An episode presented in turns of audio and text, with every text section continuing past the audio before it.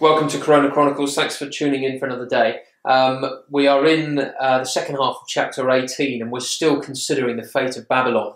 And because we're looking at quite a lot of the same things, perhaps you could imagine from now on, for the next few days, we're at the funeral of Babylon. And there are going to be a number of voices at the funeral, like eulogies, if you like, but they're going to be talking about Babylon at her funeral. And we're going to start today by looking at the voice of the kings. What are the kings going to contribute to this funeral service? And we're just going to read verses 9 and 10. When the kings of the earth who committed adultery with her and shared her luxury see the smoke of her burning, they will weep and mourn over her, terrified at her torment.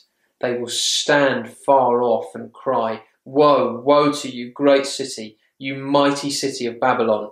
In 1 hour your doom has come." Well, really strong sort of reaction to the fall of Babylon here. And I think probably the reason that is because everything that Babylon had to offer, the kings went for. Yeah. The kings of this committed the adultery with her. They indulged with her to get as much power as they could. And that's what they've lived for. And now that that's gone, now the source of their power, now the source of their luxury has gone, they're devastated. Mm-hmm. And they're terrified at what's happened to her. They are. And I think the interesting thing is that they are mourning the loss of Babylon, and they are terrified at her punishment. Mm. But this isn't the kind of mourning and terror which is going to lead them to repentance.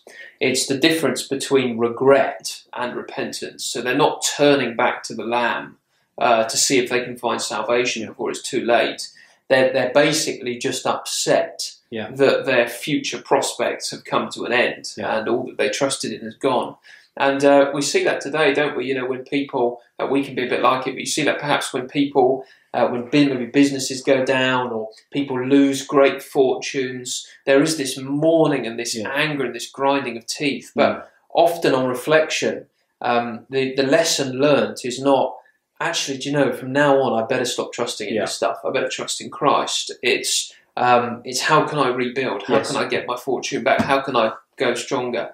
And so there's a sadness, but not one that's really leading to any change. Mm. And I think that's the kind of thing that's going on here. I mean, they would do anything to see that heyday of Babylon. Yeah, that's what it feels like. Yeah, it's like the loss of a real loved one because of what that loved one could give them. Yeah. And so if only they could have that power again, if only they could have those luxuries again, they would do anything. They would do anything. And so they mourn and they weep. I mean, that's real devastation that she's gone. It is. But also there's that fear because of what's happened to her. Because if that was a powerful nation, what's the one that has brought her down like? Yeah. And I think that's quite a scary thing for them. It is, and perhaps they're partly terrified as well because they know that they're going to share in this judgment. You know, it's interesting that I just saw this really that in the previous section, God's people are told to come out and be separate. Yeah. Why? You know, because they should not share in the sins. They should be living the gospel life.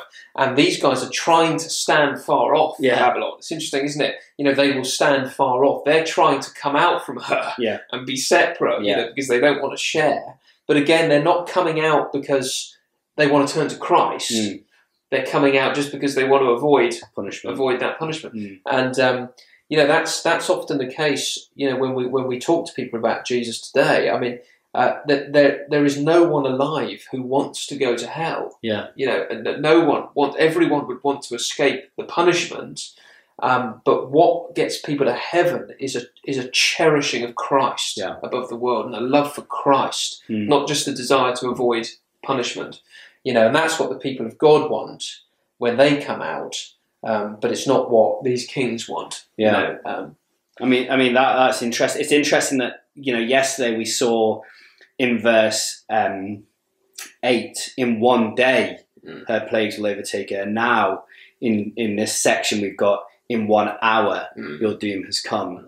And it again, we're reminded of the just the suddenness of destruction and judgment. Yeah. And so I guess the question is, you can be, or the sort of to think about is, you can either be with Babylon the Great, who is powerful. There's no doubt that there is power there. Yeah. But in 1 hour, they're judged and they're fallen. Or you can be with the Christ of eternal power. Yeah. And you will be forever with him. Yeah, that's the thing. And I think on this last day, you know, every human eye is going to be wet with tears. But what are we crying about? That will be the thing, won't it? Are we shedding tears of joy because we've seen our Lamb who was slain, our bridegroom who's come to get us? Or tears of sorrow because we had devoted ourselves to that which is fallen and the judgment has come. And so, you know, for people watching, and perhaps not everyone watching is a believer in Christ, you know, these are put here to awaken us. And although we might not be kings of the earth, we certainly act like little kings. And this is trying to say, look, be careful what we invest in. And you know, in what way do we want to be shedding tears on the last day?